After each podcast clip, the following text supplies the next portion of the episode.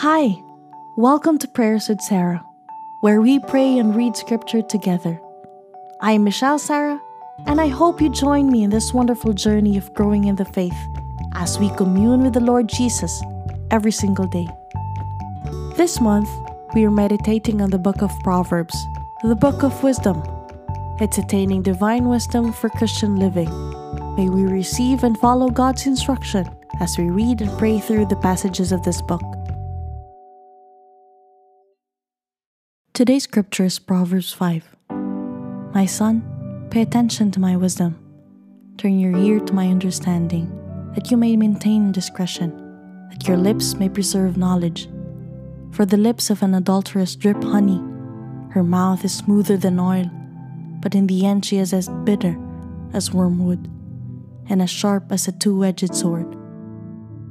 Her feet go down to death, her steps lead straight to Sheol. She gives no thought to the way of life. Her ways are crooked, and she doesn't know it. Now, therefore, my sons, listen to me.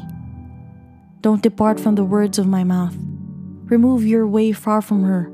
Don't come near the door of her house, lest you give your honor to others, and your years to the cruel one, lest strangers feast on your wealth, and your labors enrich another man's house.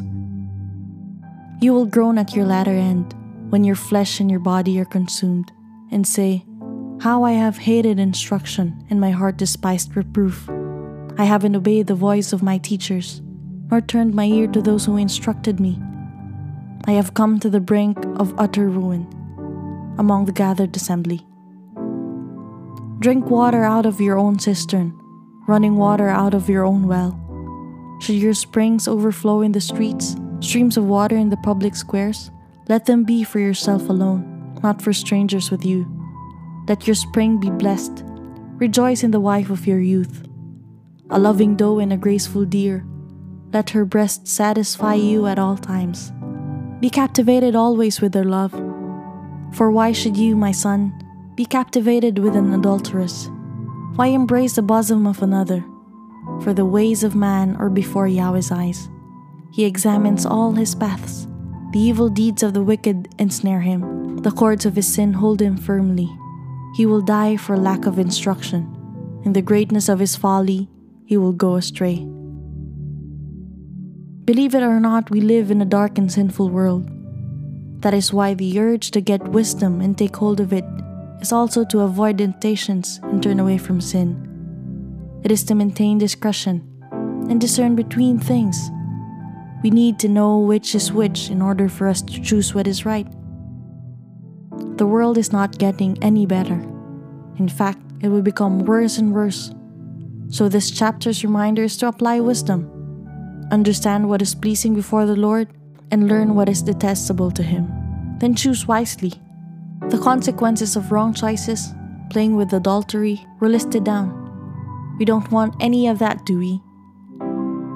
So, tonight, once again, let's ask the Lord to give us wisdom and give us an obedient heart to obey, that in Him we may not turn away. Let's pray. Heavenly Father, thank you that even though we are in the midst of a dark world, you have given us light to guide us through. Lord Jesus, you are the light of the world. Enlighten our paths through your word. Let us not be overcome by the temptations of this world. Thank you, Lord, for you have overcome the world. We cling to you and to your word. This is our prayer in Jesus' name. Amen. I hope you prayed that prayer with me. P.S. Choosing wisely comes only after getting wisdom that is godly. Get it, take hold of it, apply it, for you won't regret it. Thank you for joining me in Prayers with Sarah. I would love to hear from you too. So if you have stories to share, connect with me on socials.